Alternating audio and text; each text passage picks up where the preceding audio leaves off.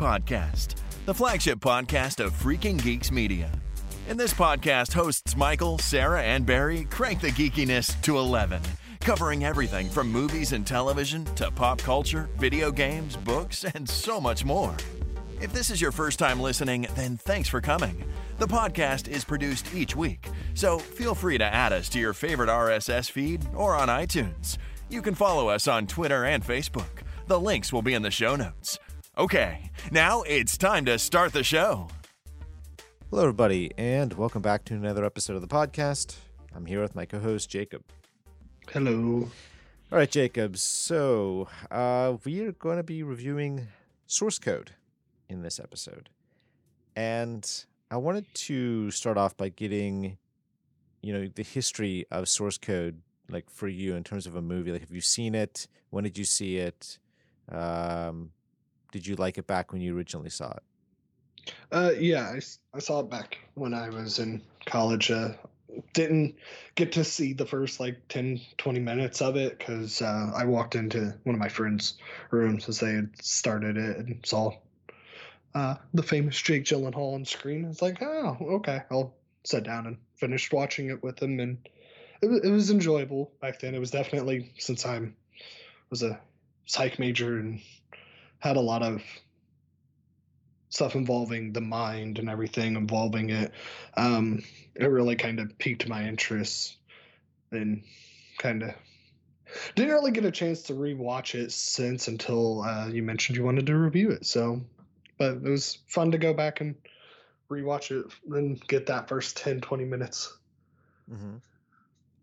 But- yeah, it's uh, it's a movie that I found uh, to be enjoyable. I saw it uh, back shortly after it came out. I didn't see it in theaters. Uh, I rented it, and uh, I thought, you know, wow, this is actually a pretty interesting movie. It had a really cool concept, kind of a, a Groundhog Day um, mixed with a like Speed or something, like the movie Speed back in like 1994 kind of like that really fast paced, energetic movie where it's just this constant level of, you know, action and suspense involved. Um, and I, and I liked it. I thought it was enjoyable. So, and I hadn't seen it in years. Um, I think I saw it um, about a year or two after I originally watched it, and then I hadn't, I haven't, so I haven't seen it in probably six years or so. Um, but yeah, five or six years it's been, and I thought, you know, this is a, a pretty good movie. At least I I enjoyed it, and I thought it might be a good one to review for the podcast because, you know, it's uh it's a sci-fi movie. Um, it's got some cool ideas. Uh, you know, got a good director behind the camera. Got some solid actors out front. Yeah, so why not you know review this movie? sounds good All right, so uh, let's do uh, the rundown. So, Source Code was uh, released on April 1st, 2011. It was written by Ben Ripley and directed by Duncan Jones, with a runtime of an hour and 33 minutes, a budget of $32 million, with a box office of 54.7 million domestic, 92.6 million foreign, for a global haul of 147.3 million dollars. Uh, cast is uh, primarily Jake Gyllenhaal, Michelle Monaghan, Vera Farmiga, and Jeffrey Wright. So, Jacob, why don't you give me your um, one sentence review for Source Code? Uh, I have uh, Source Code is a fast-paced sci-fi movie that gives a very unique perspective on reality and time within it. Okay. Um, mine is a smart film with some big ideas, uh, with a generous helping of Groundhog Day thrown in. Source Code ultimately fails in its feel good, tacked on ending. So, yeah, there's that. Uh, but we'll get to that. Um, yeah. so, uh, spoiler alert moving forward, because obviously we're going to be talking about this. Uh, plot synopsis for this movie basically is that a man, uh, Captain Colter Stevens, wakes up on a train and finds himself in the the body of another person. So, like his mind is in the body of another person. There is a uh, bomb on the train, and it turns out that he can only come into this particular eight minute stretch right before the bomb explodes, and his job is to find out by doing this over and over and over again.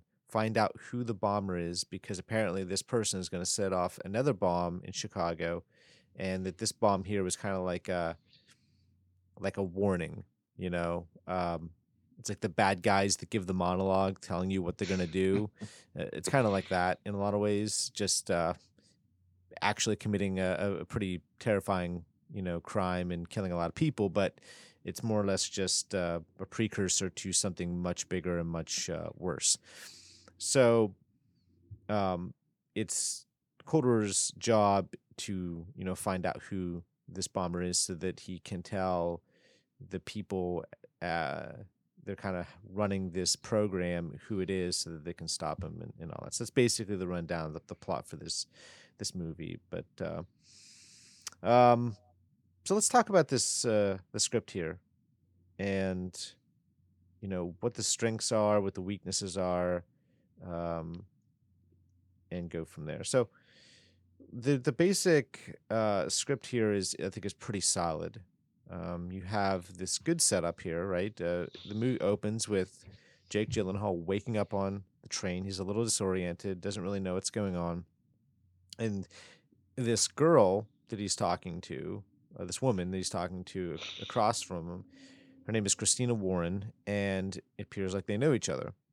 And she, she's going on and on about, you know, possibly, you know, moving away and taking this job and taking her LSATs and all this stuff and uh, he eventually admits that, like, I don't know who you think I am, but my name is Colter Stevens. I'm I'm not this guy, and so that kind of like is the first iteration of this this whole source code. You know, going back to relive this eight minute stretch, and uh, I think the movie does a good job of kind of setting up this whole scenario. We see all the events that play out, like Groundhog Day, where you know, a woman spills coffee on his shoe and then some guy drops his papers or somebody gets knocked over and papers fall and someone drops their wallet and the kid picks it up and runs after this guy and gives it to him i mean there's all these different events that will play over and over and over again and what i think the movie does well is that it kind of sets up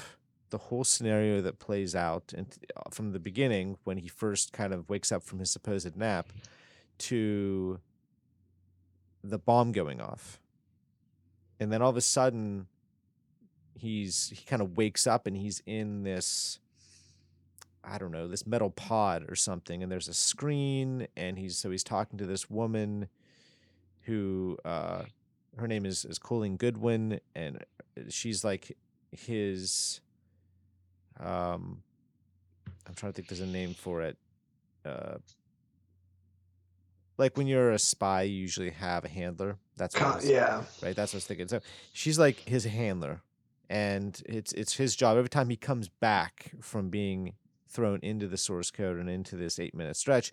His her job is to kind of make sure that everything is working properly and that he understands where he's at and that he is able to re- relay the information to her anything that he finds out so that they can figure out who this bomber is the script I think is is good um, in that he has to come to understand eventually what's really going on. The fact is he he thinks he should be in Afghanistan.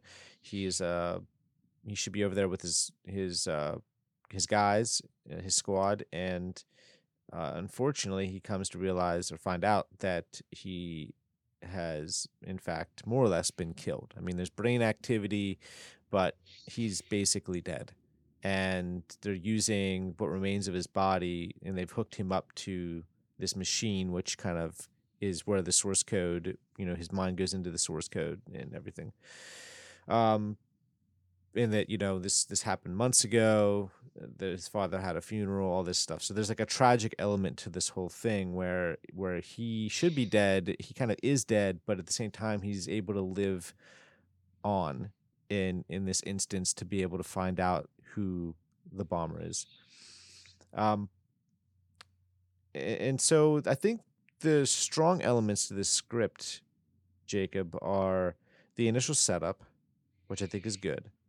Um, I feel I feel like the the general uh, events that play out where he of course as pretty much any movie does the same you kind of he kind of learns a little bit and then the train blows up and then he learns a little more and then the train blows up and then he tar- targets somebody which the first one he targets is like somebody of appearing to be like uh, you know middle middle eastern descent right? So he he follows that guy turns out that guy didn't do it.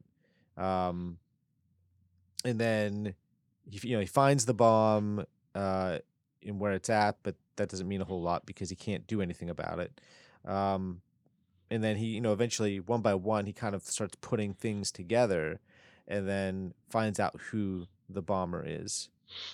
And so did you did you like kind of how this whole the whole setup started out and i think the events that led up to finding out who the bomber is and then actually stopping the bomber ultimately at the end of the movie i felt like it was a good progression plot wise and you know Colter kind of deducing what's going on and who is actually the bomber.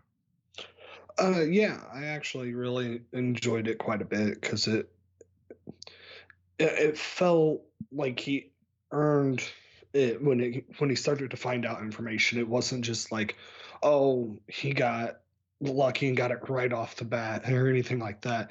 It like it was really good to show that he just absolutely failed a few times and was absolutely wrong. So it was it really kind of showed him working it out and showed him dealing with like okay i'm gonna guess this or i'm gonna think this and get it wrong so that clearly can't be it let me try and, and look somewhere else uh, i mean and it was really cool and really well done to see that because that's one of the things like a lot of movies tend to do and sometimes like you can't help but roll your eyes and be like oh so the first time they tried this it works flawlessly Right. because that's how things work.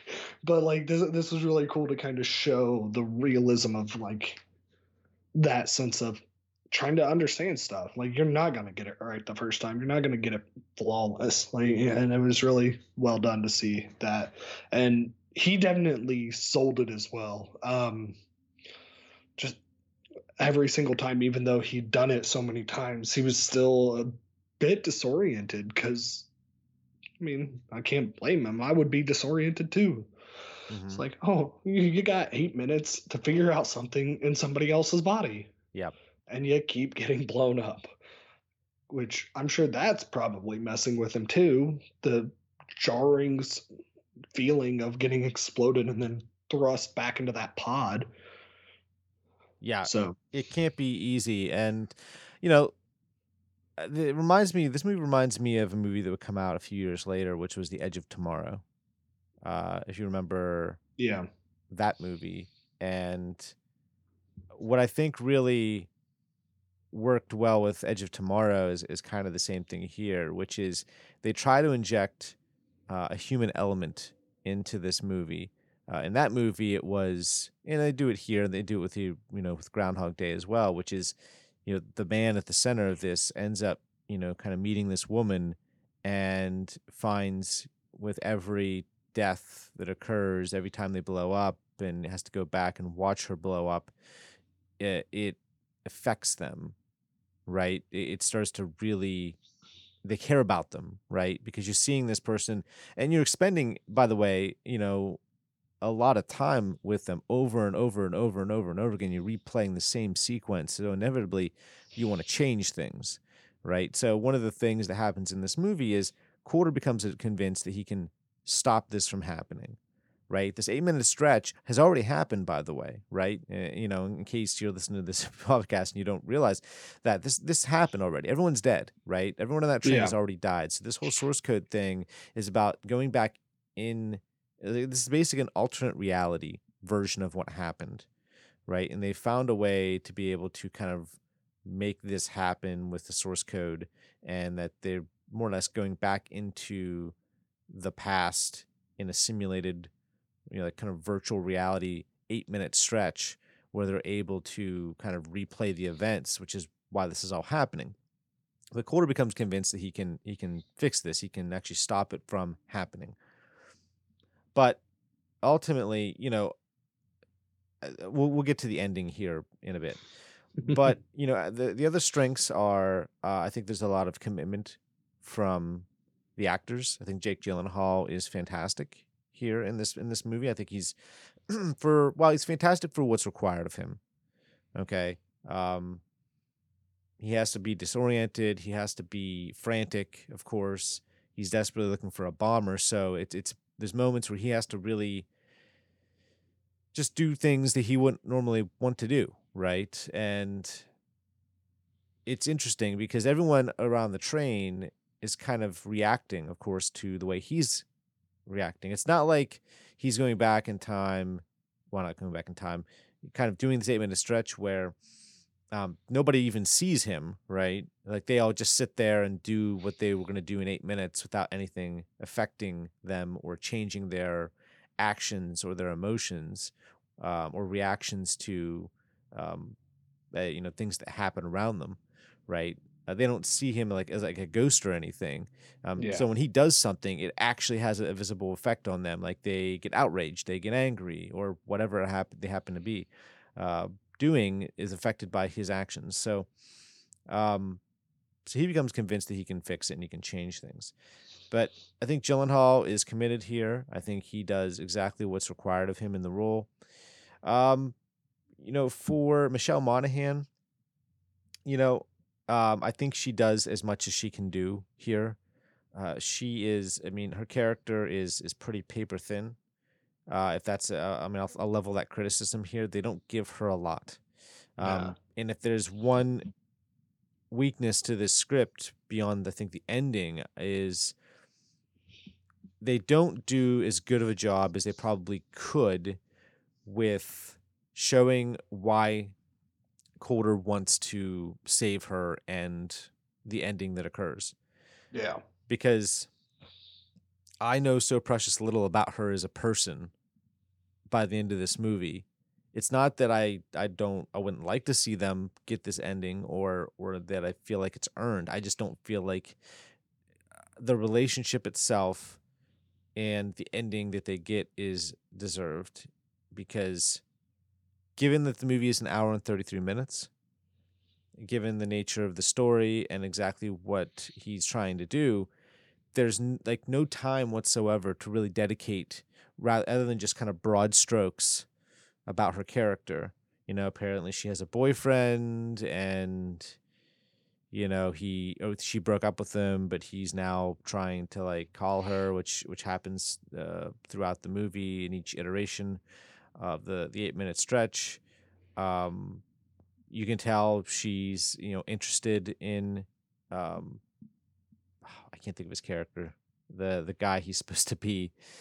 Uh the person that that in in real life and when the train blew up uh Christina really Yeah. liked this guy. And so when when she looks at Colter Jake Gyllenhaal she's not seeing Jake Gyllenhaal she's seeing the face of the guy that she apparently rides with a lot because it seems like they get on this train and they ride to wherever they're going every day in you know probably into the city for work right? So it seems like they've been doing this for a while because she's been as she says later in the movie i've been waiting for weeks for you to ask me out for coffee.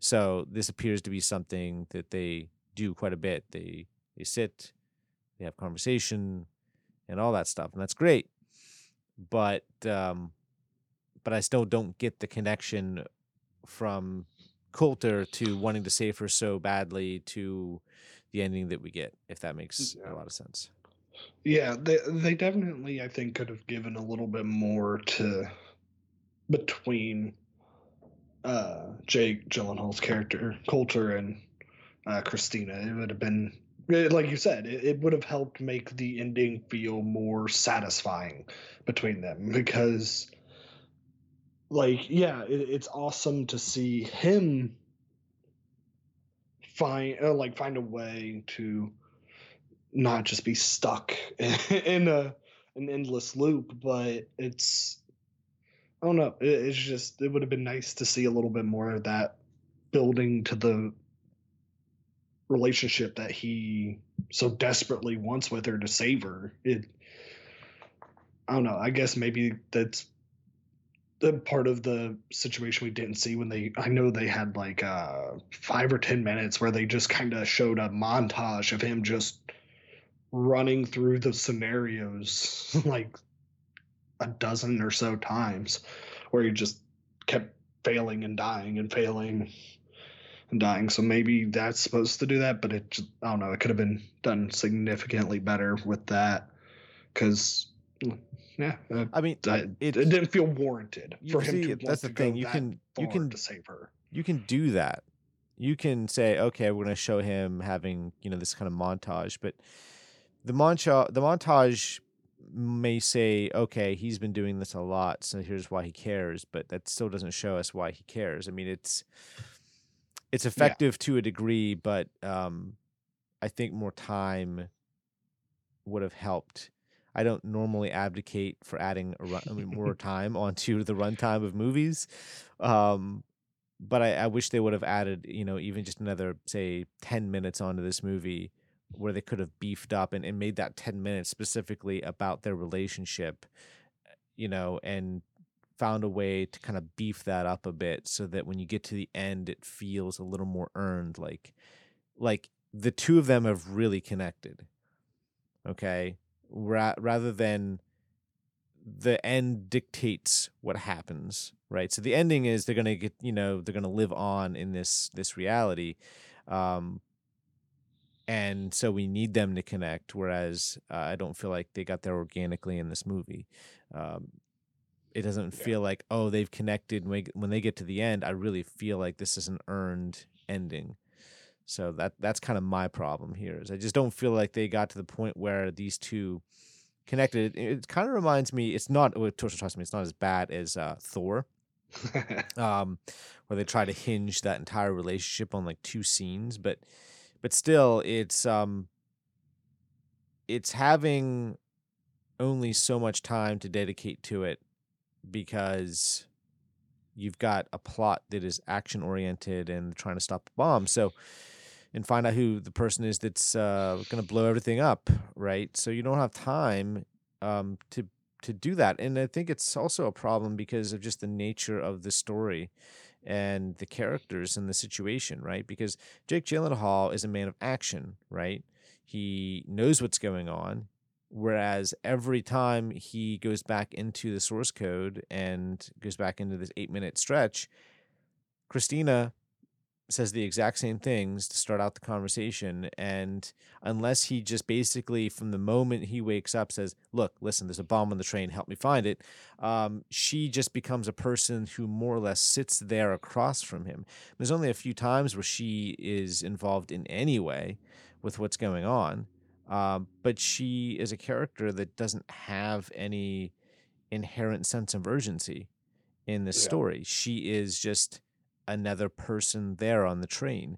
And so she's since she's not directly involved with trying to figure out who the bomber is, right?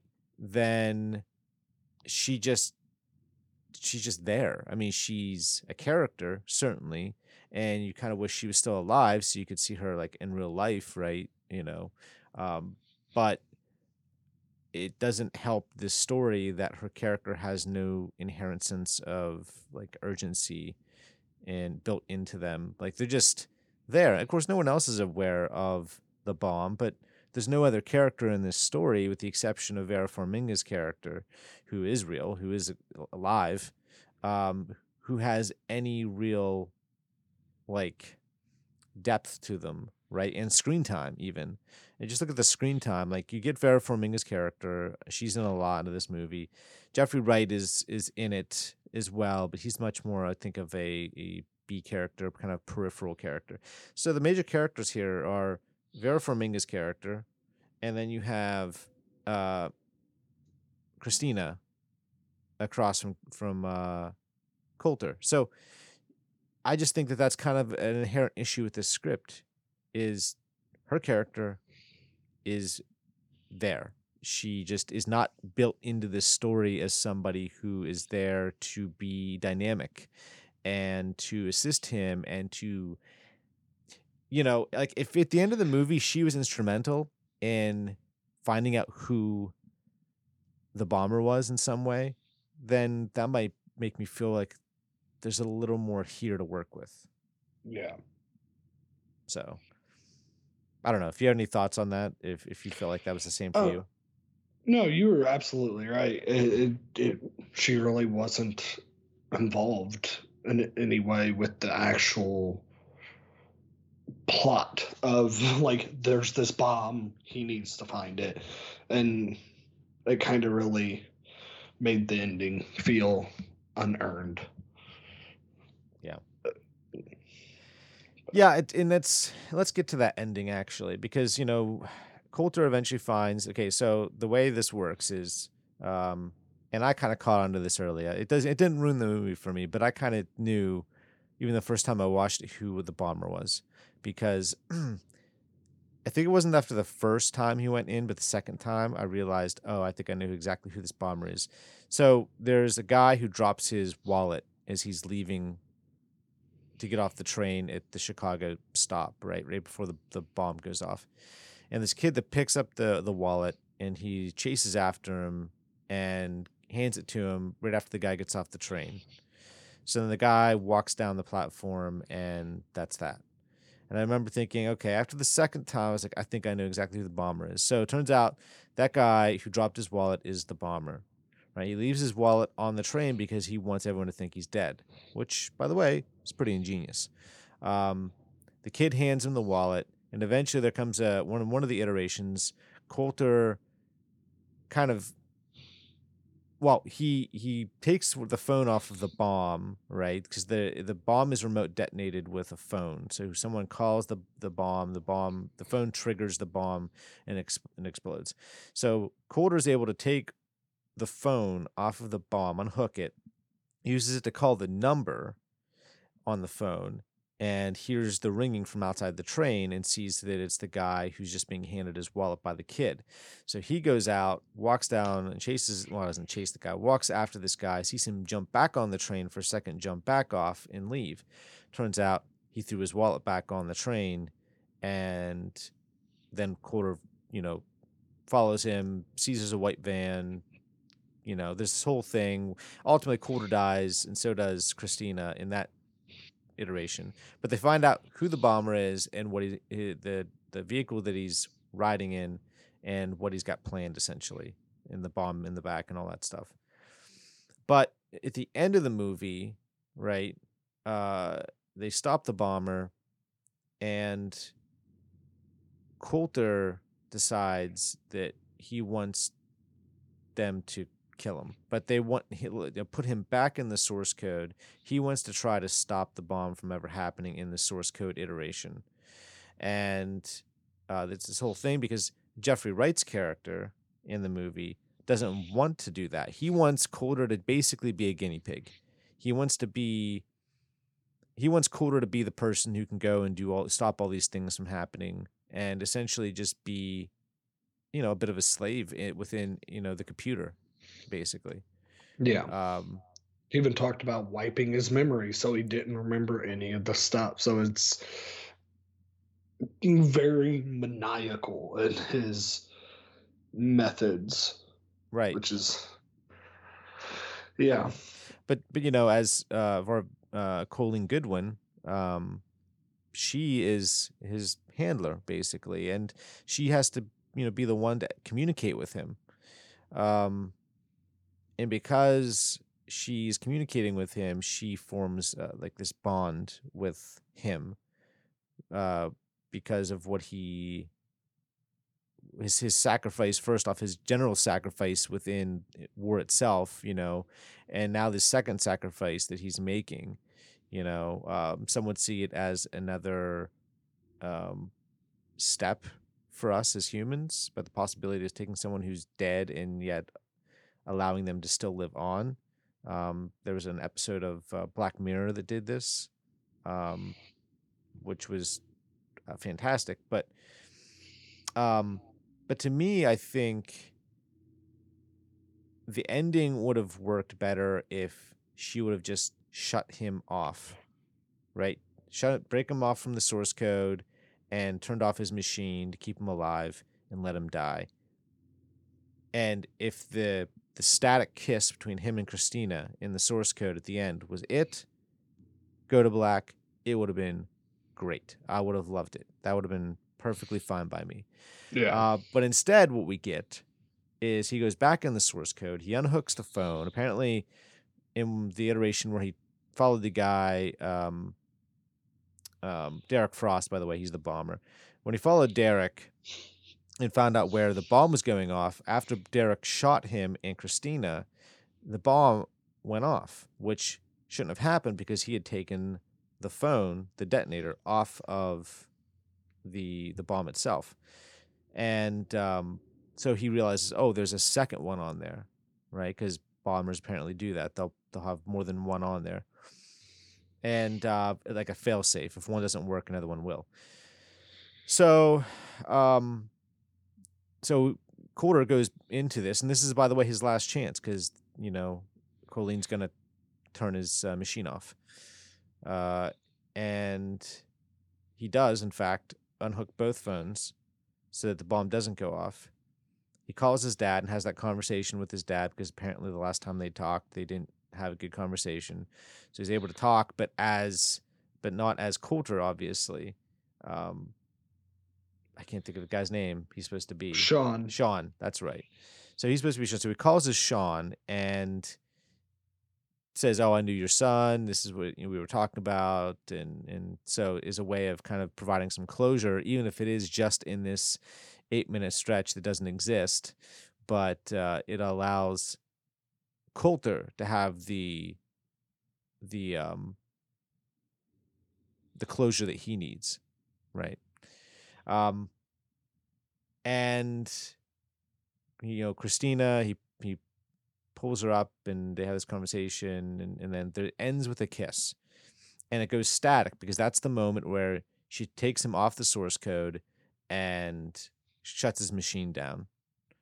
Um, while Dr. Rutledge, you know, screams at her because he can't get in the room and he's basically she's basically ruining everything, more or less.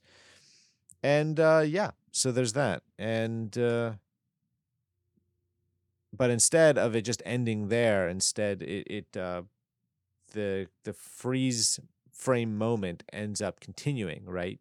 So it's like you just you hit pause, and then you hit play again, and then uh, they fin they finish the kiss and they get off the train and they walk around. They're walking around Chicago, and and that's the happy ending for them. Like inside the source code, even though you've been disconnected from the source code, you still live on in the source code if you've if you're still in the source code itself at the time that you're taken off, essentially.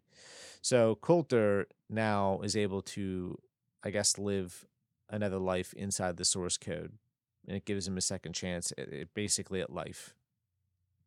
Yeah, and basically it's like a a new reality, a new timeline ish kind of thing with it, which they really really hammered it in, which told me, oh, there's going to be some way that they're going to make it actually a reality for him. Yeah. When they said every five minutes almost, that's not real.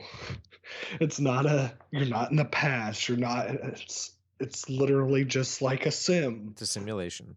Yeah. Uh, the fact that they said it so much made, told me, it's like, okay, clearly you're going to do something with that. If it would have been less ham-fisted and a lot more subtle that they were referring to it, I would not have thought twice about it and been like, okay, clearly it's not. He just because he's been immersed in it, just can't accept it in general.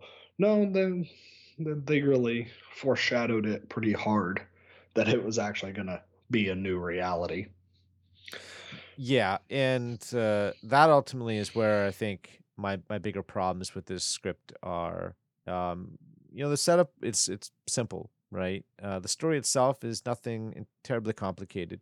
It's got some good ideas. It really does. Uh, I like some of the ideas that they have in this movie. I, I like, you know, even the idea, the general idea of of the you know because you could go down a rabbit hole here right? Because inside the inside the source code simulation, all right, that Colter exists in, there is a Colter hooked up to a source code machine. So it's like you could get there is a Colter who is in the source code or will be in the source code um, in his simulation, and then within that simulation, so it's just like a simulation within within a simulation within a simulation within a sim- you could go down a, a billion times infinite, right? Because it's just continuing to go down into each Colter Stevens simulation in the source code in the same situation, doing it again and again and again within a simulation. It's kind of like in um, Inception, Yeah. right?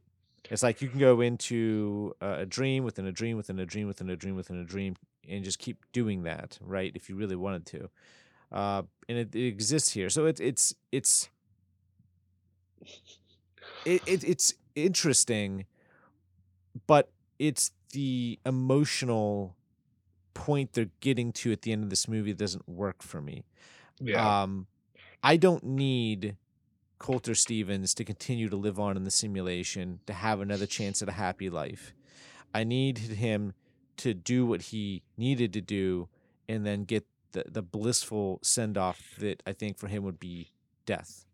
Um, not maybe the, the chance to go and have yet another life opportunity with this girl who okay fine he's he's relived the same eight minutes where she blows up for the last you know uh, six months but he still doesn't know anything about her.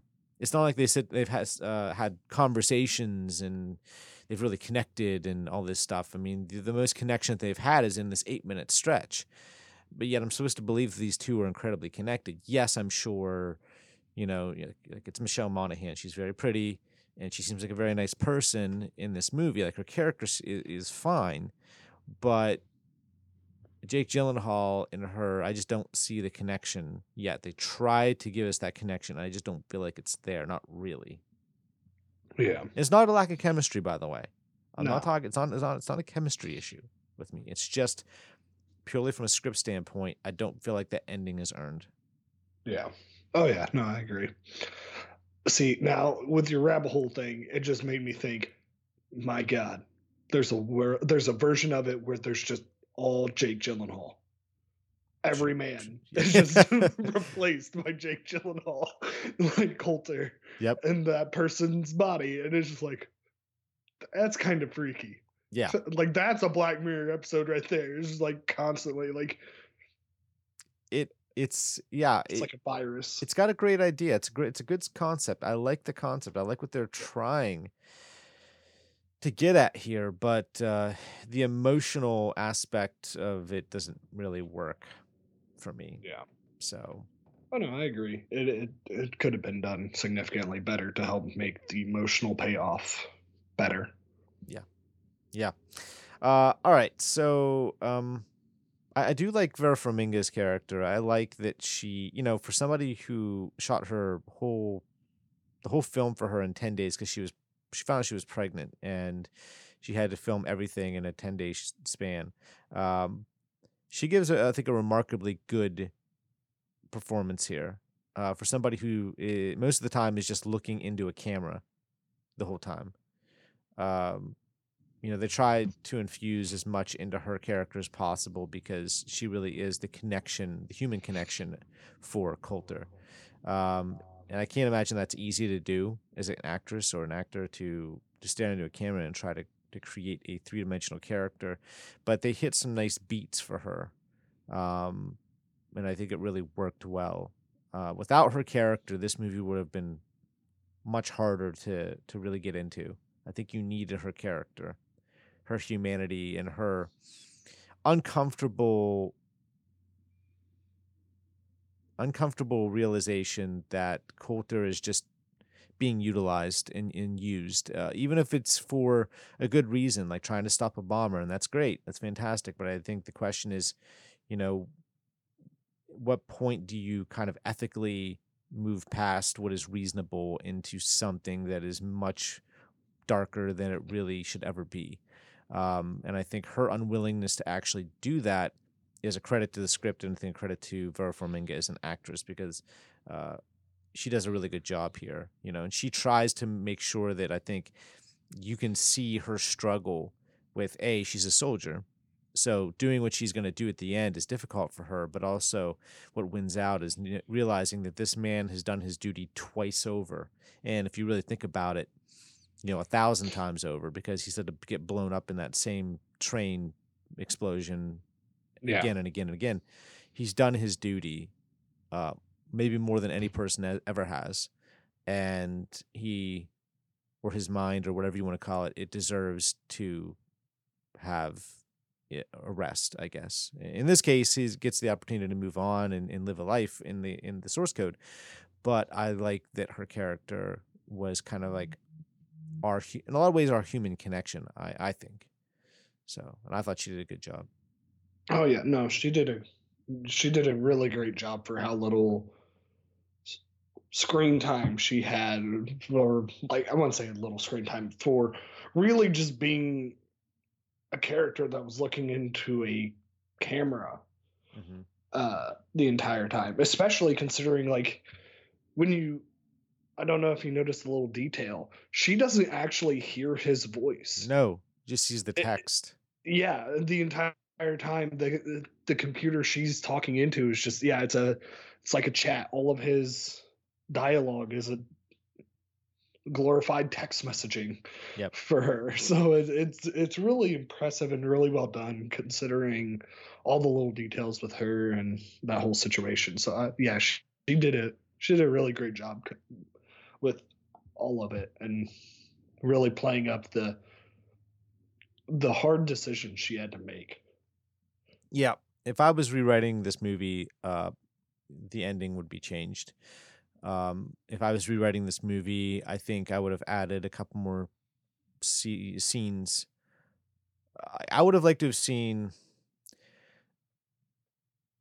Okay, what I would have liked to have seen in this movie, if I could have made changes. The ending, if I was going to make the ending work as is, I would have at least found a way to add in a few more sequences in which there's a point in the movie where I feel like Colter should have gotten frustrated. I can't find the bomber, and more and more this this woman, Christina, is becoming important to him. And so I would have liked to have seen a few sequences where he just says, you know what? I'm not going to go look for the bomb. I want to sit and have a conversation with this girl. Um, and maybe just learned more about her and connected more with her as a character where you know and at some point that would change where he has to get back into trying to find out who the bomber is. Maybe he gets reamed out or something like he did at one point in this movie. But maybe show us a couple of of times where he doesn't really want to find the bomber. Like what's the point you know? Like like I can't find it. I can't find out who, who's doing it. I, I don't know who's the bomber.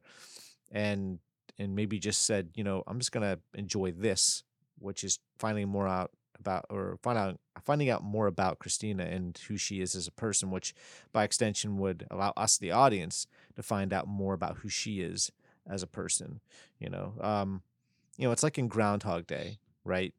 I mean, by the end of the story, you know quite a bit about Rita, even though the movie focuses on Phil and Phil a lot, because the interaction of the interactions that they have in the movie, you learn a lot about her as a character, both in you know temperament and just substance, as you know, like her dreams, her wishes, you know what she likes, what she dislikes, all that stuff, and it works because they make sure that while the movie focuses on Phil so much, you still because he's trying to get with Rita and because he's trying to manipulate her and doing all that stuff that he does, you by extension also find out so much about her too that's what this movie fails to do for me. And I feel like if they would have found a way to either make her part of trying to find the bomber more, okay, so there she's with Colter trying to find out who the, the bomber is, or find a situation in which he says, you know what, I'm going to take a few of these eight minute stretches and just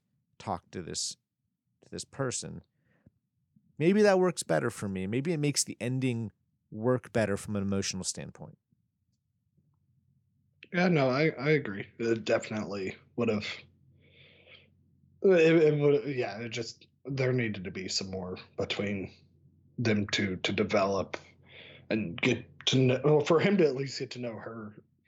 I feel like yeah, like from her it's different because yeah, for her it's very different. because Sean Sean from her point of view, she and Sean have been talking for for weeks, if not months, uh, on this train as they ride into work, right? So from her standpoint, she's got that built-in history with Sean, who she thinks she's looking at. Of course, it's not Sean. At least it's not Sean inside.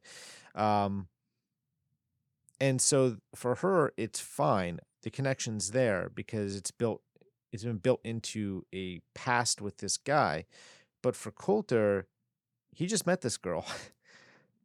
you know, like if if he would have been if his mind would have been fused with Sean somehow and he would have like been dealing with memories of her and past riding like rides and trips and stuff then maybe that would kind of work because he he would be affected by emotions that maybe aren't his right now but he's feeling them because he's kind of mixed with this other person's mind, but it doesn't work that way. I mean, Sean was essentially jettisoned out of this body and he was kind of put into this body. Poor Sean, even in this eight minute stretch, wherever he went, he doesn't exist anymore um, and will never exist, apparently. But it doesn't work that way. So, so Colter is just coming at this woman from like a standstill, right? He has no history with her, doesn't know anything about her, and yet so there's no con- the connection on his side is not the connection on her side, and I feel like that's where it, it fails. This movie fails. So, Yeah. all right, uh, Jacob, what is your your script grade for this? I have an 86 for it. An 86. Okay. Uh, I gave it an 81. Um, and mostly it's just based on what we talked about. I think I would have changed some things and I think I would have altered the ending or at least made the ending more palatable with adding some additional scenes in to this movie, which would have helped. But I do like the movie and its script quite a bit. Um, it is what it is. It's a fast paced, it's an, a movie, it's an hour and a half long. It knows what it is, um, and it, it sticks to that but it also inf- it's infused the script is with really cool ideas and it's definitely a hard sci-fi movie even if some of the science is preposterous and ridiculous and all that stuff and i don't really know if we'll be seeing it anytime soon or ever but uh, it's still pretty cool though and i do like the ideas that they present uh, and i like the characters if i don't like even if i don't like some of the ways in which they kind of force some things onto the script and the actors that uh, they don't really earn. So overall, our grade is an 83. All right, so let's uh, talk about the acting. Uh, we talked a little bit about Vera Farmiga, who does an excellent job here, and we did mention that Jake Gyllenhaal, I think, is is good here. Right, he's in the solid to to good, really good range. Uh, where you feel like, given what his character is trying to do and who his character is and the time constraints, they really managed to do quite a bit uh, acting wise. Uh, he's able to kind of pull out as much as he can from uh, what really is a pretty thin character. I mean, you get a little detail here and there for about Colter and everything, but for the most part, all you know is that he died in Afghanistan. He was a soldier, and, and it seems like a very good one. And he and his father did not, you know, have a really good conversation the last time they talked. Um, you know, and he comes to care about this girl on the train and finding the bomber. But I mean, other than that, you don't get a lot. And I think Gyllenhaal tries to shade as much of this character as he can to make it as kind of three dimensional as he can. Uh, and he does a pretty decent job overall. Um, Vera Farmiga, I think, does quite a bit with what she has. But again, and it's not from an acting standpoint, really. It's more of a script standpoint. Uh, Michelle Monaghan does not have a whole lot to do here. And her character suffers from being pretty thinly writ- written overall and uh, just not given a lot. But as an actor, I think she does a lot. I mean, she really tries to do a lot with what's given to her, and you know, unfortunately, it's not a lot to work with. Yeah. Oh yeah, I agree. It, she didn't really get a whole lot to, to work with, but she did what she could with what she had. Uh, same with honestly Jeffrey Wright's character. True.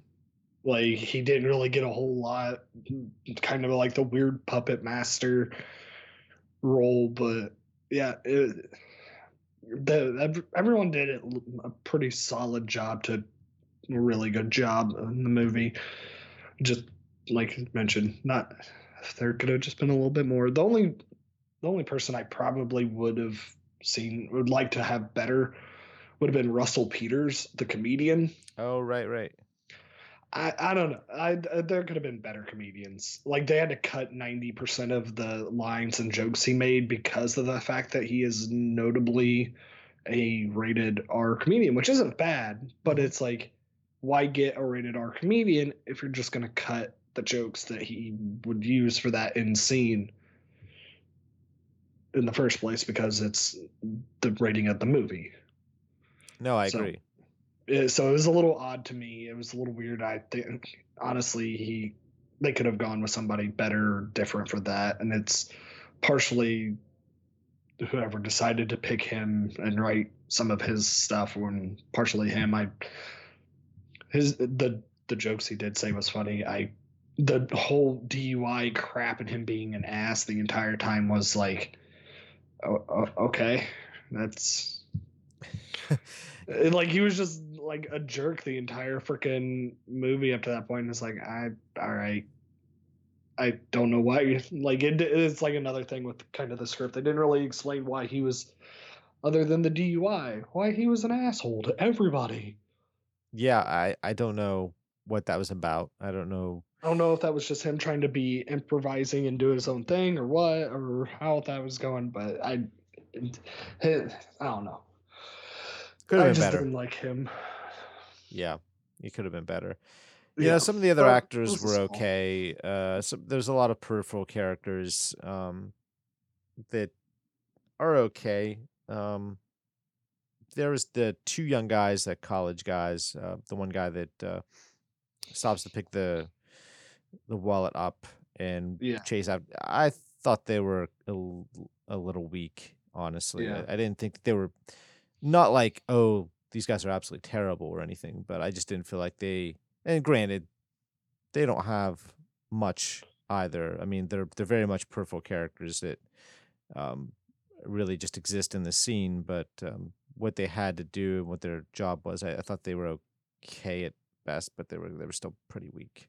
Yeah. But uh, overall, um, I'm going to give the acting for this uh, an 85, and I think that's largely on the. It's largely on Monaghan, Gyllenhaal, and Farmiga's performances. Jeffrey Wright too, obviously. I mean, this is basically a three or four actor heavy movie. Uh, everybody yeah. else is pretty much ancillary. Um, but I give them a lot of credit, I think, because you know they did as much as they could do, all things considered. Yeah. Oh no, I I agree, and I give the acting an 88 because they did do a, a, a really good job for what they had. Um, well, yeah, like you said, it was a very much a three to four character movie, and it focused heavily on them. So like the the little issues with the ancillary characters that comes with the territory. It's ancillary characters. I don't expect the script or the acting to be out of this world for a character that has a line where he's chasing the guy with a wallet saying, Hey, you dropped this. Right. Be... yeah. uh, all right. So let's talk about the directing. So Jeff or uh, yeah, uh, Duncan Jones is the director here, and he did Moon uh, a couple years earlier, and I think he's definitely a director with some some real talent. Um, I like the the way he shot this movie. Um, you know, he's he's one of those directors that I feel like uh, is really good when it comes to camera movement and finding a way to make a scene interesting that might seem initially like it's going to be pretty boring, but the way he kind of zooms in on the actors' faces and kind of like uh, does like like medium shots where there's a lot of stuff going on around them, so it keeps the scene interesting. But it allows the camera to kind of move around a little bit, and I think that probably ends up working really well uh, for a movie that has a lot of inherent energy anyway. Um, I just think he's just a good director. He shoots well. Um, he knows how to frame his his actors properly, which is probably a lot harder than is harder than you think, or at least by some of the movies that I've seen. Um, you'd swear they never directed a movie before. But uh, Duncan Jones, I've seen Moon. I like Moon. I like this movie. I've seen a couple of his other movies. He's just a good, solid to above average director that um, really, I think, is coming into his own. I think he's still pretty young. You know, he's got a lot to do over the course of his career, and I, I just feel like he knows what he's doing here. Um, I think this movie could have been much worse with a much less talented director. I gave him an 85, actually. I thought that it uh, was well directed, especially when you consider the fact that this was all on basically a train in one, for the most part, one area, right? With the exception of him going into the bathroom, right? Uh, this was all shot more or less in one area of the of the train, like one car. Yeah. And you got to make that interesting. Get all those people around you, and it's from a directing standpoint too. Remember, it's not just the shots and everything. It, you got to make sure that everything in the scene works properly, that the sequence of events work properly. Yeah. That all that stuff's in your head, and you know the story, you know, front to back, back to front, and he knows what he's doing here. And I like the way he, sh- he shoots this movie, and I think he does an excellent job. Yeah. Yeah. Yeah. He, he did a pretty pretty good job. Uh, There, were- I don't know why the beginning introduction to the first zooming in on the train had the music choice that it did. Yeah, it was It was weird. a little, it was a little odd and weirdly intense for the beginning of it for him waking up from a dream. I did not know he was the son of David Bowie. Yeah. Yeah, it was uh, um, Oh. before this. I did not know that. It was interesting to find that out. Um, but yeah, no. Overall, he did a he did a pretty good job. I, like I said, there was just some of the music choice was a little odd. Some like that beginning one. I I don't know how much of a hand he directly had with it. I, I would assume he had some overall say in it, but um, yeah, I would give him a seventy-five. The the yeah, some of the music choices was throwing me off a little bit because it kind of made the scenes feel different than I feel like it was supposed to. So, but overall, like the shots that he did were, were really solid. The the scenes with uh, like him focusing on, like you mentioned, knowing what to focus on, what to leave unfocused, and everything else was pretty solid and pretty good. Okay. Um. All right. So let's see. Um. Overall, that means that the directing grade is an eighty. Uh, it's an eighty-six for direct or for acting, and eighty-three for script. Uh. You know, special effects. Let's talk about special effects because um. I thought the special effects were really good. You know, this is a thirty-two million dollar movie. Um, it's not a lot of money to work with here, and yet, you know, they were able to take what money they had and and really I think stretch it pretty well. Now to be fair, this isn't a hard movie to shoot if you take the special effects out, and it probably doesn't cost all that much. But still, I mean, there's multiple explosions, multiple times in which we see the explosion and the plane being or the plane, the uh, train being ripped apart, and the people dying and all that stuff. Um, and they do a really good job, I think, of making it look effective and pretty realistic. Now, this movie came out eight years ago, and I think the special effects have held up pretty well. Um, the only kind of semi wonky, weird thing I saw that I thought really didn't look as realistic as it could was the van when they open it up and the the killer, um, Derek Frost opens up the the bomber. He opens up the the box and inside's like this bomb and there's all these wires everywhere and it's the, this blinking and shining and stuff and it looks pretty futuristic to a certain extent but uh it it's like mm, I don't know. Like I, I watched it yesterday, and I thought, eh, I don't know. It looks doesn't look terrible. It just doesn't look as realistic as I think it probably would today. Um, Yeah. But overall, I thought the special effects were just uh, pretty outstanding given what they used them for, and, and so I gave it an 85. Yeah. Uh, ironically, we got the exact same score, uh, 85. Um, yeah, there was just that, and I know it was a prosthetic, like dummy, but it just the face of the body of Jake Gyllenhaal's character. There were moments where it did not look like Jake Gyllenhaal, and it threw Oh, me really? off. Okay. Yeah, and it just it really kind of bothered me because it's like when you see Jake Gyllenhaal like the scene before and like then you see it just to me it did I don't know if it was just because that it was a prosthetic like dummy it just, I don't know it just there were moments where it didn't look as it didn't look like him and it kind of threw me off which uh, I mean that happens when you're doing a dummy up to look like Jake Gyllenhaal. It's kind of hard to fake that. Not gonna lie, he's a very handsome individual. It's kind of hard to fake it. Yeah, it is. It is. Like it, it- it's just hard to do. But um, but yeah, overall though, it, I'm in the same boat as you. There's the van scene could have been done a little bit better, but yeah, overall 85. Okay. And uh, pacing. Um, so this movie is an hour and a half long, so it is pretty quick by its very nature.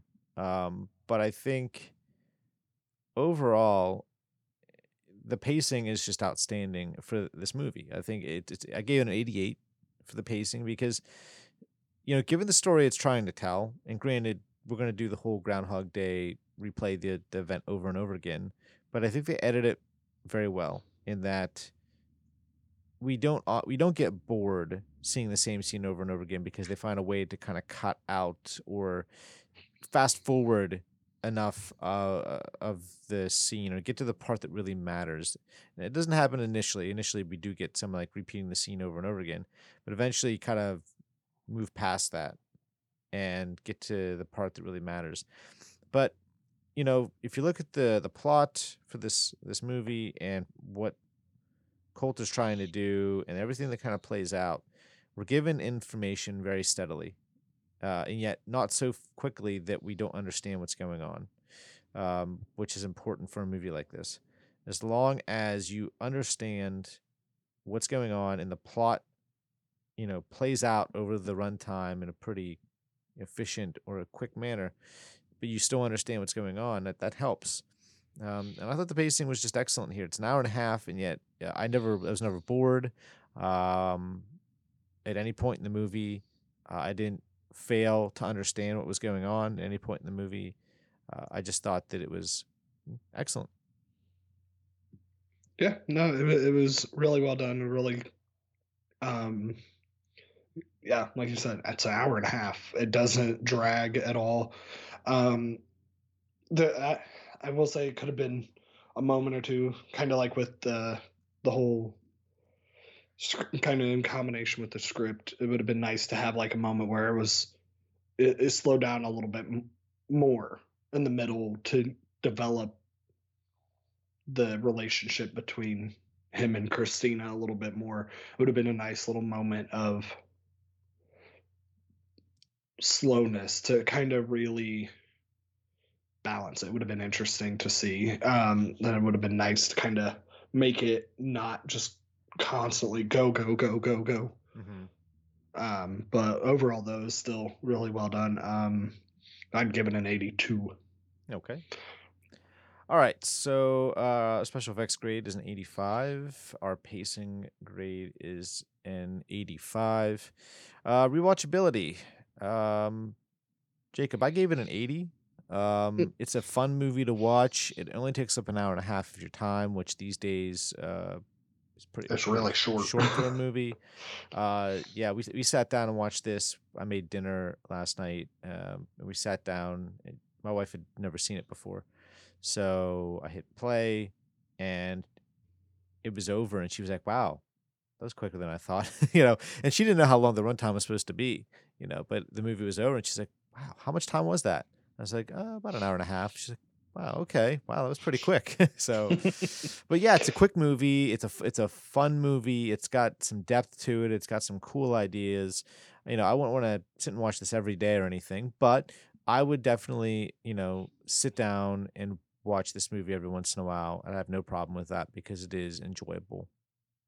Yeah, uh, I agree. It is. It's quick. It's fun. It's got some cool sci-fi ideas. It the Groundhog's Day scenario is very much a, an interesting and fun concept to utilize as long as you do it right. Um, but yeah, so I'd give it an 82. Okay. All right, so 81 for rewatchability. Um, so if we add up our grades, uh, my grade is oddly enough we're the same. I have an 83, and you have an 83 overall. So it's an 83 overall grade. Now, uh, it's just that we flipped on certain areas. Uh, I was higher in some uh, uh, criteria, you were higher on some criteria, and ultimately it came out to be the same thing. So it's an 83. Sounds good. That's awesome. Yeah, that's surprising. Like on the dot. Yep. Yeah, it was. It was really cool. Um, so yeah, look, I mean, this movie is fun. It's a good time. Um, if you haven't seen it yet, I do, I do, you know, highly recommend, you know, checking it out because it is a lot of fun, uh, to watch and, and to see like the situation play out. And it's something that most people have seen before, at least once or twice in their in their life is a movie that kind of plays out like this, like Groundhog Day scenario, which are all like you said, they're always fun, really. So yeah. Uh, all right, all right, everybody. That's it for this review of Source Code. If you'd like to send in feedback, you can do so at uh, freakinggeeksmedia at gmail.com. You can also connect to us on Twitter um, as well yeah, you can also contact us on our website at freakinggeeks.com. You can also go there and rate and review the movies like we do. So check all that out and try to support us if you would like to on patreon.com forward slash freaking geeks. You can uh, subscribe and uh, support what we do here. So, all right, everyone, thanks for listening, and we'll see you next time.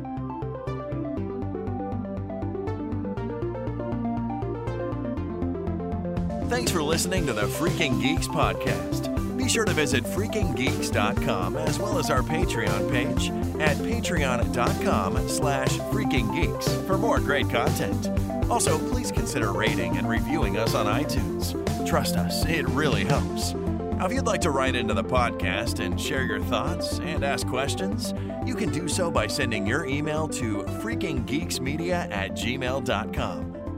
You can contact Michael on Twitter using at Michael underscore Lanich. You can contact Sarah on Twitter using at Labyrinth Rose or at Freak Geeks.